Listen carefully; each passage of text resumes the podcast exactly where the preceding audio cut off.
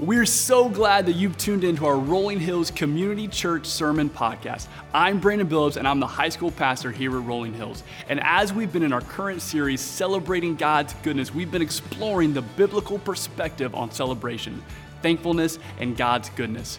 We were created to be representatives of Christ here on earth, and that's why it's so incredibly important that our lives reflect our Maker. Because when we live differently, we ultimately are showing God's goodness through the way we live. So dive into 1 Thessalonians 4 with us today as we learn what God's Word has to say on this very topic. We are so glad you're here. Well, I'm not sure that there's anything I could even add today. What a beautiful morning it has been already to be here with you and to sing and to experience the joy in this place. In fact, I am so overjoyed that I get to be here with you today and so much that we get to celebrate as we continue in this series called Celebrating God's Goodness. But before I go any further, I've just got to know who already has their Christmas tree up? Who's already, okay, a few of you, who's already listening to Christmas music in your house, in your car? A little bit more of you. And where's my crowd that is just kind of anti anything pre Thanksgiving? So you got to wait till Thanksgiving. Okay. I always like to know the crowd that I'm speaking to. So I'll keep my Christmas jokes at bay today because clearly there is more of you in this room that are kind of waiting until after Thanksgiving. But over the course of the past three weeks, we've been in this series called Celebrating God's Goodness. And I, for one, stand on this stage today and say there is so much to celebrate in what God is doing. Uh, personally, in my life, I could uh, fill up the entire time today to just celebrate the things that I'm sure that you could as well. And I hope that you do not grow tired or weary of celebrating those things. In fact, we've been looking looking at this book of the Bible called First Thessalonians. And First Thessalonians is a letter. It's a book that is written to a church in, you named it, Thessalonica. And Paul is writing this letter and he's celebrating things that are happening in the life of the church. And so over the past three weeks, we've been looking at some of those things specifically, but we've also been kind of looking at what does that mean for us simultaneously as we celebrate the things that God is doing here in our church in Nolensville, Tennessee, and the church here in our current context. And each week we've been pulling out some big ideas and some things to kind of take away of how we should live, what we should be celebrating, and today, of course, is no exception. And so, for those of you who are here with us for the very first time today, a special welcome to you. My name is Jason, and I get the privilege of serving as the campus pastor here at our Nolensville location. And if you are with us for the very first time, or maybe you're like me and you always need a refresher of what we have been talking about, I want to hit just a couple highlights for you. Because in the first chapter of the book of First Thessalonians, what Paul says to the church is that we thank God for you.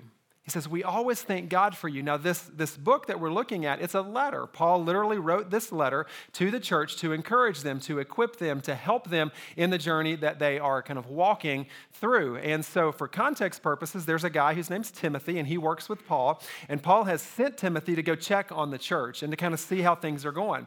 Timothy comes back and gives him a thumbs up and says, Things are going really, really well. They're growing in their faith. And so, as a result of that, Paul writes this letter back to continue encouraging them in the journey that they are in. So, in chapter one, he says, We thank God for you.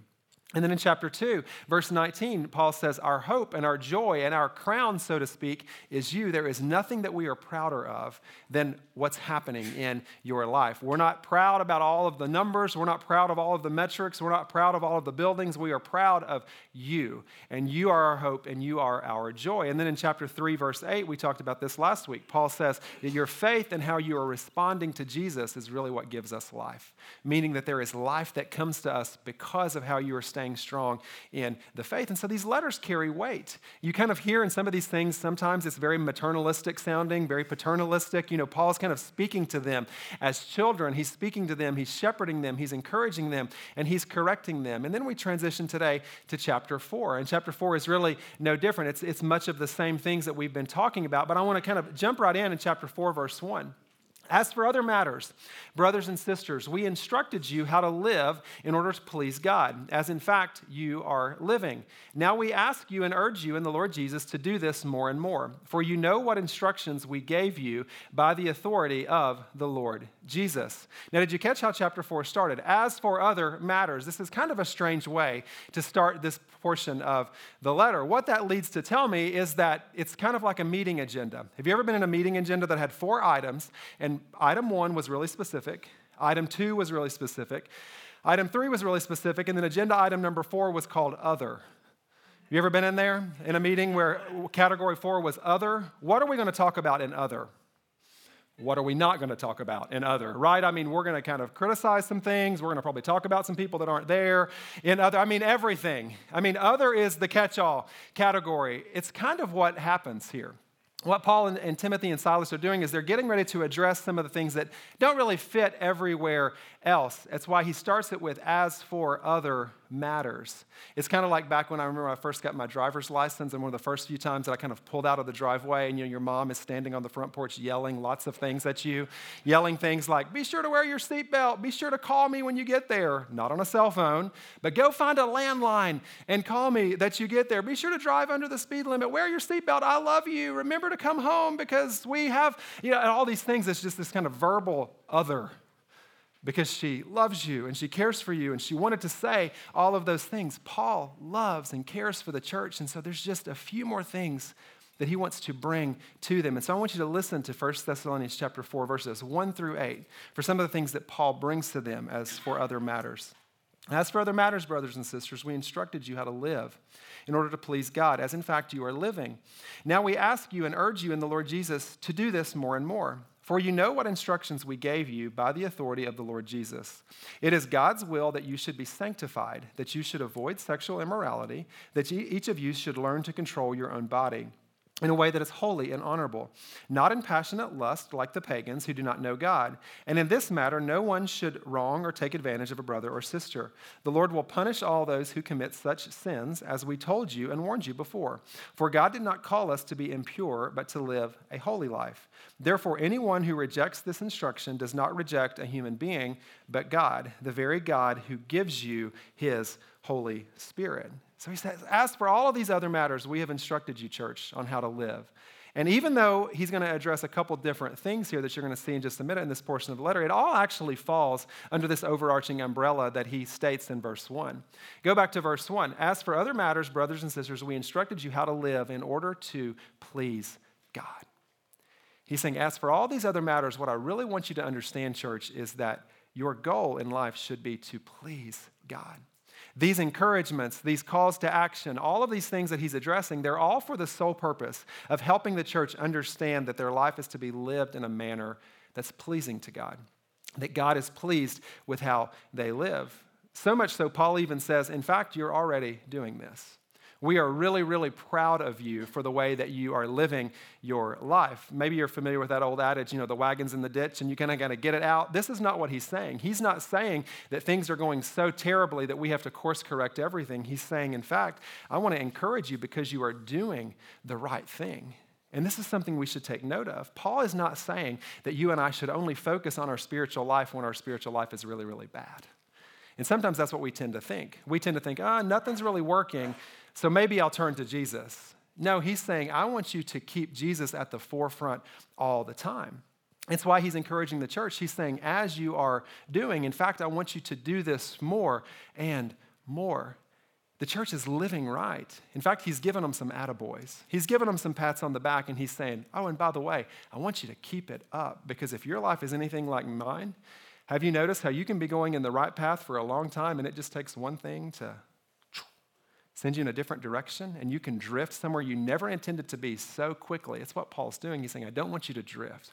I want to encourage you more and more to keep up the good work. We ask you to do this more and more. So, what does that mean for you and I today? Well, what it means for us is you see it up here on the screen. And I hope that you'll follow along and fill in some of these notes on that worship guide. No matter where you are on your journey, you always have room to grow. It's what Paul's trying to get the church to understand. No matter where you are on this journey, you always have room to grow. See, the journey of life that's before us, it always has a next step. That's why we use that next step verbiage quite frequently here at Rolling Hills. We talk about you taking your next step. And for some of you, that next step might be a step of salvation. You may have never understood God's grace and mercy in your life. And that next step, which is the most important step, would be to say, I want to trust God with everything in my life. I don't want to live for myself, but I want to trust Him. For another person in the room, it might be baptism. It's this outward profession of an inward change. And you may want to say to the world, I do not belong to myself anymore, but I belong to Jesus. It's a beautiful next step. Maybe for you, a next step is serving. Maybe you've been coming here for a while and you've never invested in time in what happens in these places from serving in family ministry to serving in the parking lot to serving up here with the worship team or the tech team. And you say, you know what, I want to take that next step because there's room for me to grow. Or maybe it's partnership and it's coming and joining in with what God is doing or, or being kind of catapulted out into the world, serving, whatever it might be. But if you can only remember one thing that I say today, let it be this no matter where you are on your journey, you always have room to grow. It's what Paul's encouraging the church in. Sometimes we buy into this myth that we've arrived and there's nothing else that we can ever really learn or do. In fact, be really cautious if, if you're always in a room where you're the smartest person in the room. Be really cautious if you're always in rooms of people where you can't learn anything or you don't think you have something to learn from someone else. In fact, that's kind of a disaster waiting to happen, in my personal opinion. God has work for all of us to do. God has areas He wants all of us to grow. And I mean, think about athletes. What do athletes do? They always push themselves to the next level. What do investors do? They lean into new ventures. What do businesses do? They find ways to expand their business or to get into new markets or to open new stores or to do whatever the case might be, launch new products, whatever the case might be. And when it comes to our spiritual life, it really should be no different we should always be seeking to say, what is that next step? What is that next part of the journey that God is wanting me to grow in? Because anything that's not actively growing has started a path towards death. Anything that's not actively growing, if it has reached its apex, then the next step in the journey is death. It might be a slow, painful death, but death is imminent. So there is room for all of us to grow. And until Jesus returns or he calls us home, there is work for you to do. There is a journey that God has for you. And I pray that you would find out what that is. Now, Paul specifically is going to highlight some things for them because if the aim is to please God, if the aim is to never stop growing in that journey, then what Paul is going to do is kind of give us some, kind of some skin to that. He's going to help kind of map that out for the church. And so verse 3 gives us one of those things. Look at verse 3. It's God's will that you should be sanctified, that you should avoid sexual immorality. He says it's God's will that you should be sanctified. Sanctified is a word that you are never going to use except in this setting right here. In fact, I rarely would use that word because it's a confusing word. What does sanctification mean? Sanctification means the process of becoming holy. Becoming holy. Now, some of you are like, what does that mean? The process of becoming holy means becoming more and more like Jesus. So if that word kind of kind of makes you kind of, what does that even mean? What Paul is saying is, I want you to understand that it's God's will that you should become more and more like Jesus. That is God's will for our life. And one of the ways that you do that is the way that you handle relationships, the way that you handle your thoughts and your actions towards intimacy and relationships, specifically when it comes to how do you handle your body. Paul says you should look different than the world in that. Your kind of your, the way that you navigate through that should be different than the world. Now, sometimes if we're not careful, whether it's sexual immorality or some other myriad of issues, sometimes if we're not careful, our actions and our attitudes as followers of Christ don't really look any different than the world. And someone may look at us and say, well, you don't actually act different than anybody else who is, who is not following Jesus or not serving Jesus. And let me give you some examples. Maybe how you treat people in relationships. Maybe how you handle your money. Maybe how you treat that cashier at Kroger that was not very nice. How you handle that as a follower of Christ should be different than how someone else handles that. How you tip a server should be distinguishable from someone who is not walking with Jesus. Why? Because if Jesus is here, it should be lived out out there. If Jesus is here, it should be lived out out there. So we're all on a journey. And so I want to ask you a very pointed question. A question about where you are right now, and you see it up here on the screen. Would my life be different if my chief aim was to grow in holiness? Would my life be different if my chief aim was to grow in holiness? For some of us, it, wouldn't because our life is adequately reflecting that right now. We're a work in progress. We're not perfect, but we're seeking to grow in holiness every step, every day. But for some of us, it's, it's probably a gut check. You know, would my life be different if my chief aim was to grow in holiness? Because go back to verse 7. What does he say? For God did not call us to be impure, but rather to live a holy life. Perhaps God is telling you right now there's some things in your life that need to be different. Or there's some things that you've held on way too long uh, trying to kind of look at them through the world standards, and God saying, No, I want to help write that story for you. Maybe there's some changes that you need to make because God's call is not a call towards impurity, but rather a call towards holiness. Now, back to verse 3, verse 3, why does all of this matter? It all matters because it is God's will that you should be holy. It's God's will that you should become more and more like Jesus, or it's God's will that you should be sanctified according to this text. See, God has spoken that his desire for us is to know him more and more, for us to grow more and more like Jesus in this process of becoming holy. And at a base level, friends, this is how you understand what God's will is for your life. He says this is how you understand God's will is to grow in holiness. It was true for the Thessalonian church, and it is true for us here in 2021. Now, I have a strange suspicion, and it's been verified by many conversations that I've had in my adult life, in fact, including just this last week, that a lot of us want to know God's will. We want direction. We don't want to be wayward, but we gloss over the very thing that will reveal that to us. We have all these questions and we wonder, why is God not making his will known to me? Why is God not giving me clarity in that decision? And we kind of skip over the one thing that God says actually reveals his will to us, and that's a pursuit of holiness. And that's a journey towards discipleship. Sometimes you'll hear people say, I want to grow in an understanding of how God wants me to live. And you say, Awesome. Tell me how your prayer life is going. And sometimes they respond, Well, I don't pray very much. Well, let's start there. Or sometimes you'll hear people say, I want to understand how to navigate through everything that's going on in the world, from the tensions to the unrest to how to love people that are different than me. And I don't want to be frustrated because I'm just frustrated with everything in life. And our response to them is awesome. That's a great path forward. So tell me about your time in God's Word. How is your time in God's Word's going? And sometimes you hit the response of, Well, I don't really have time for that. Well, friends, if our chief aim is holiness, not perfection, but if our chief aim is holiness, some things in our life are going to have to look different. And there's some time that will have to be spent differently. There's some things that will have to be reprioritized in our life, but it matters. It matters according to the Bible. It matters both for our personal spiritual growth, but it also matter, matters in the lives of other people. But a quick sidebar, and I have to say this, because we can't have a talk about holiness without making sure that we don't really clearly define what our pursuit of holiness is not for. Because this is a huge deal, and you see this played out all the time. Up here on the screens, take a look. You do not strive for holiness so others will notice. You do not strive for holiness so that others will notice. You pursue holiness because God is pleased with it.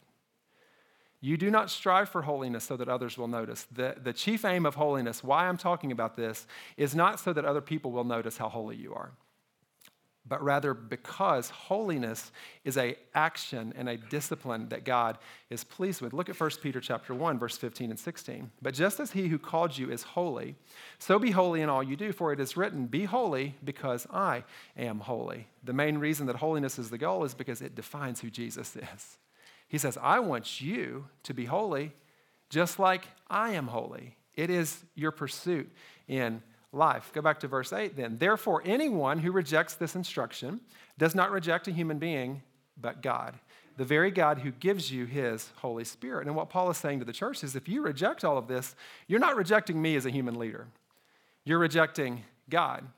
You're rejecting God who sent the Holy Spirit, who sends the Holy Spirit as an advocate and a helper for you. So don't miss why we're celebrating God's goodness in this sermon series. We are not celebrating God's goodness. We are not talking to you about a pursuit of holiness. Paul was not talking to the Thessalonian church about holiness so that they could be better received by everybody else and so that they could be viewed as better than everybody else, so they could believe that I have something that nobody else has. Because a pursuit of holiness, friends, it's really not about you, but it's about a pleasing discipline towards God. See, I'm so excited about the things that are happening here in our church, but everything that's happening in our church is really not about us. It's not about Rolling Hills Community Church. It's not about fill in the blank of any church in our town. What's happening with the body of believers, what's happening as God is on the move here in our community, has nothing to do with whose name is on it. It's not about look at me. It's not about look at you. It is all about look at God and give Him the praise and Him the glory for what has happened and what has changed in your life. Now, the harsh reality, though, is that some of us, and I would venture to say, I would dare to say, there's probably multiple people in the room right now that at one point in your life, and maybe even currently, you've been really hurt by the church or you've been really pushed away by the church because there was someone who was quote unquote pursuing holiness and you got caught in the crosshairs. And instead of being treated in a loving, kind, compassionate way, you were treated in a way that didn't seem very loving. Maybe your whole life you were told how bad you were, or you were raised in a really legalistic faith tradition where it was all about rules, and we talked about rules all the time and why we follow all the rules, and we rarely talked about grace. That's a lot of our stories. And the problem when we only talk about rules and we only talk about grace is we begin to think that the change that happens in our life, the pursuit of holiness that happens in our life, is because of what we do. And it's what theologians would call works based theology, where I am earning God's favor because of all of the things that I can do, all of the boxes that I can check. And friends, that flies in the face of what Jesus Christ came to do. Because Romans 5 8 says that Jesus died for us while we were sinners. Jesus didn't die for you when you were checking the boxes and doing everything right. He died for you when you were a sinner. That is grace in its truest form. And because of his grace, we pursue holiness. And because of his mercy, we seek to please him. Or maybe you're here and you're just kind of struggling with the hypocrisy that you've seen. Maybe you've seen hypocrisy in uh, other faith leaders or other followers of Christ who, who say one thing and they do another, or they're saying they're pursuing holiness, but you don't feel very loved when you're around them, or whatever the case might be. I'm really acutely aware of how challenging that is. And if that is your story, I, want to kind of unearth this for you because maybe nobody's ever told you this before. Do you want to take a guess as to who most of Jesus' critical teaching was aimed at? Most of Jesus' critical teaching, the teaching that we see in the Bible that's directed to you should not do this or you need to really get your act together, most of it is aimed towards religious leaders. Most of it is aimed towards Pharisees.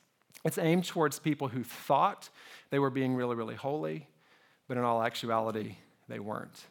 It was aimed at people who thought they were better than everybody else. It was aimed at people who thought they were untouchable, who thought, I can say whatever I want and it doesn't matter what I do. I can hold you to a standard that I don't have to hold my life to. Jesus steps onto the scene and says, Not today. That is not the way the church will spread. That is not the way the message of the gospel should spread. And it's exactly what Paul is trying to accomplish in this letter. He's saying, You don't strive for holiness, church, in order for everybody else to see how good you are or for everybody else to notice how much holier you are than them. It pleases God. God is the audience. And if you live a holy life, I promise you, the God who flung the stars into space, he is pleased with your little life. And he receives honor and glory when you say, I'm not going to let the world set my agenda, but I'm going to let God set my agenda. In fact, I don't think you ever should have to utter the words, I'm being really holy today. I can't think of a setting that it would ever be appropriate to walk into and be like, mm, you know, I can't go to lunch with you guys. It's Holiness Tuesday. You know, or, you know, thank you for inviting me to that function with your friends, but can I see who all's there to make sure there's no sinners going to be there? You know, because I just want to make sure that, you know, that doesn't encroach upon my holiness. Those are phrases that I should never really utter, but friends, we should live and seek to pursue a life of holiness. Now, what holiness should lead to, though, is not us looking or thinking or acting or feeling like we're better than anybody else, but what holiness should actually lead to, Paul connects it up. Look at verse 9. Now, about your love for one another, we do not need to write to you, for you yourselves have been taught by God to love each other. What do we see about holiness? Holiness should lead to me loving people. Holiness should lead to me understanding and seeing God's plan for other people. I see this quite frequently that sometimes in a pursuit of God, we actually become less passionate about people. And I've said this a couple times at various sermon series, and I've never fully understood that, but it gets played out sometimes. And maybe you have seen it. Maybe you've had somebody who's yelling at you, and they're yelling at you because they're really, really holy, but you think to yourself, that didn't seem very loving. Something didn't match up because you said this really mattered, but how I feel in that moment is not, it, it doesn't, doesn't match up with what I know. And I'm not talking about, I'm not talking about you know, moving away from truth or saying that there is no truth or anything like that, because that's absolutely, absolutely truth. That there is truth and there's God's word and there's right and there's wrong. But it's always been very perplexing to me as to how we thought we could reach people by reminding them how much we hate them. I mean, think about it. Think about a business that you go into, and you were going to a business and you thought, they just really don't like me. And they must not want my business. Business must be going really, really well because nobody's nice and nobody's kind. That's not a place I want to do business anymore. That's not a place where I'm thinking, I can't wait to come and spend my time and my energy here. I mean, they make me feel like dirt when I'm here. none of us are going to move away from that. It's a really bad business model, as a matter of fact. But sometimes, as Christians, if we're not careful, we can become less and less loving and less and less passionate about Jesus and Jesus working in the lives of others. So, big picture for all of us. Up here on the screen, you see it. If your pursuit of God makes you love and want to be around other people less, something is off. Base level. If your pursuit of God makes you love and want to be around others less, something is off because it just doesn't match up with the way that Jesus lived his life. Did you catch in all of the Gospels? The busier Jesus got, the more that you saw him carving out time to teach people and to be with people. When his disciples were trying to usher Jesus through the crowd, telling him, All of these people are going to want something from you, Jesus feels someone tugging the hem of his garment, and what does he do? He stops and looks her in the eyes so, as I pursue holiness, as you pursue holiness, be really careful that in that pursuit of holiness, I'm not caring less and less about people. Now, am I always going to get this right? Are you always going to get this right? Are you going to live a life of perfection? Holiness and perfection are not the same thing. Perfection is unattainable. Holiness is a journey that we're always on. Are you always going to get this right? No. Are there things as a church that we're going to get wrong? Absolutely. Are there things in your family unit that you're going to get wrong? Yeah. Are you always going to have all the answers? Are you going to ha- handle every situation perfectly and never make any mistakes? No. That, that's simply not a goal that any of us should be striving for because it's a, a perfect, perfect goal and we're never going to be perfect. But I never want it to be said about Rolling Hills Community Church that those are people that are unloving. We may do some things wrong. I never want it to be said that's an unloving group of people. See, your friends and your neighbors they, they may not agree with everything that you do.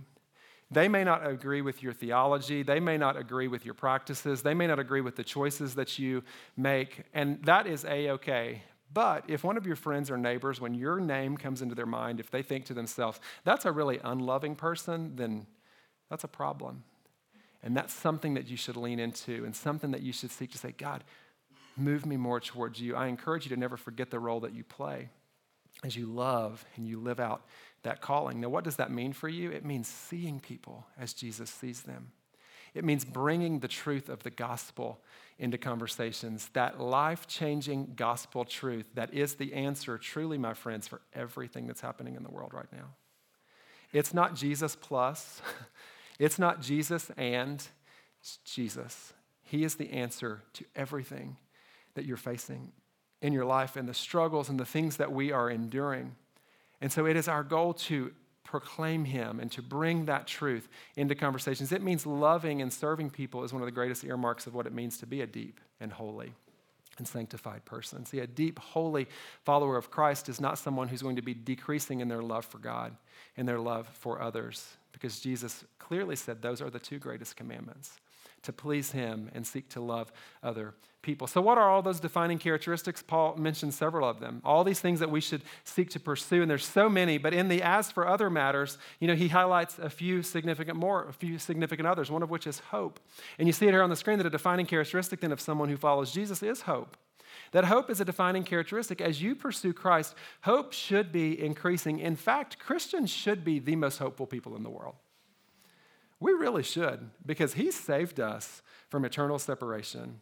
And He gave us a life that we didn't deserve. And He gave us freedom when we were in bondage and when we were broken. And so, on your little business card, under, if you're a Christian, if you're here and you're a follower of Jesus Christ, one of your primary goals in life is to bring hope to people. It's, it's, it's why we exist, to bring that hope and to bring that joy. Now, look at specifically how we have hope here. Go to verses 13 and 14. Brothers and sisters, we do not want you to be uninformed about those who sleep in death, so that you do not grieve like the rest of mankind who have no hope. Hard right turn. This is the as for other matters. Remember how he's, he's talking a lot, a lot of things? He's talking about encouragement, he's talking about remaining strong, and all of a sudden he's saying, you know, when, when, when, when death happens, you don't have to, you don't, you don't have to to stress about that. We do not grieve like the rest of mankind who have no hope, for we believe that Jesus died and rose again. And so we believe that God will bring with Jesus those who have fallen asleep in him. See, as a follower of Jesus, you don't mourn without hope. And sometimes the unbelieving world has no hope. And so the grief and the mourning becomes so overwhelming. You personally don't have to walk through life hopeless, questioning, does Jesus care? Maybe you've seen it before a follower of Jesus that's going through grief. A follower of Jesus is going through a difficult time, and grief hurts, and it's real. And pain and loss, uh, it's things that you carry with you for your entire life. So I'm not going to stand up here and say, if you're a follower of Jesus Christ, that when a loss happens in your life, that you're not going to grieve, because that is simply untrue. But if you're a follower of Jesus Christ, there is a hope that you have because you know that that's not the finality of the story. You know that He is still good even when it hurts. And I think about the first century church, and I, and I, think Paul is probably giving them a little bit of a nod here because this had real implications for the first century church being persecuted. It's almost as if Paul is saying, someone may show up at your door in present time and put you to death because of your pursuit of Jesus Christ. So you may have a chance to ex- exercise this hope really, really quickly. Just in all actuality, in all reality. And so then what Paul does, though, is he says, in all of this, so you can have hope. But it's not just about in low moments or difficult moments, it's a 24 7 hope that holiness provides. It's not mushy, it's not this everything is going to be perfect attitude, but there's a sense of no matter what comes my way, that God has got this and that my hope is in Him. Do you really want to know how the world will stop and take notice of your faith? You stay strong when it's not popular to stay strong. Or you stay strong when everybody else says you need to give up. Or you stay strong when everybody else says you should throw in the towel because you're going through a problem, and you say, Oh no, I have hope in Jesus Christ. I don't know how this story gets written. I don't know what the next step is. I don't know how challenging it's going to be, but He is still on the throne and He will be with me in and through it all, according to Scripture. Those people shine like bright stars in the universe. And the rest of the world looks at you and they say, I want what she has, and I want what he has because there's hope. And what Paul does is he continues for the next several verses writing about the importance of hope, specifically when it comes to death, specifically when it comes to loss. But then he transitions to this kind of concept of building each other up. And then in chapter 5, verse 11, he begins to kind of transition out of this part of the letter, and he lands the plane, so to speak, on this as for other matters. And I want you to listen to what he says in 1 Thessalonians chapter 5, verse 11. Therefore, I say it every time we see the word therefore. What do you have to ask yourself? For those of you new to Rolling Hills, this is one of my catchphrases. When you see the word therefore in Scripture, you have to ask yourself, what is it there for? Because therefore is not a word that should ever start a sentence when you don't know what's coming right prior to it. So, everything that we've just talked about the patience, the peace, the, the, the encouragement to grow in holiness, all of that, the hope that you have, therefore, encourage one another and build each other up just as in fact you are doing. Isn't it so cool that Paul kind of lands the plane by saying, and don't forget the power of speaking into people's lives and encouraging them? It's as if Paul knew something that we should all take stock in as well. Everything that you and I will do in life, all of the steps that we will take, that journey that you and I are on, one of the most beneficial things that helps us in that journey is what? The encouragement of other people. One of the things that helps you most in your journey is what? When people notice it and when people say, keep going. And when people celebrate with you. And when people celebrate and pray with you and hold you up when things are going difficult in your life, there's so much power and encouragement, and there's so much life that comes to us and that we're able to give to another person when we encourage them. Look at Proverbs 11 25. A generous person will prosper, but whoever refreshes others will be refreshed if you want to live a refreshed life, maybe you want to leave this place and you want to say, you know what, I want this next year of my life. I want 2022, which can you believe we're almost heading into a new year. I want 2022 to be a refreshing year for me. Well, according to Scripture, those who refresh others will be refreshed. So maybe God wants to grow you in encouragement this year. Maybe that's the journey that He wants to take you on. Because what does encouragement do according to Scripture? It benefits both parties. And Paul knew that it was an action and it was a behavior that was worth coming back to time and time and time. Again, his mere words serve as an encouragement to him.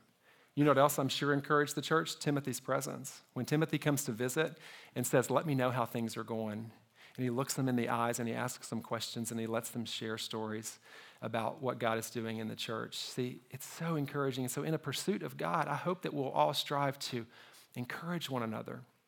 Because Paul kind of sums up all of these other matters by saying this is really where it comes into practice when I encourage and build each other up.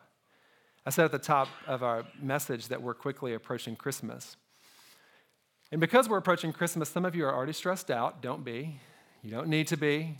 Maybe you've already got in your mind about, I've got to get all the perfect gifts for everybody. And I like to remind you of this at least once every Christmas season or Thanksgiving season. So I'll go ahead and remind you right now.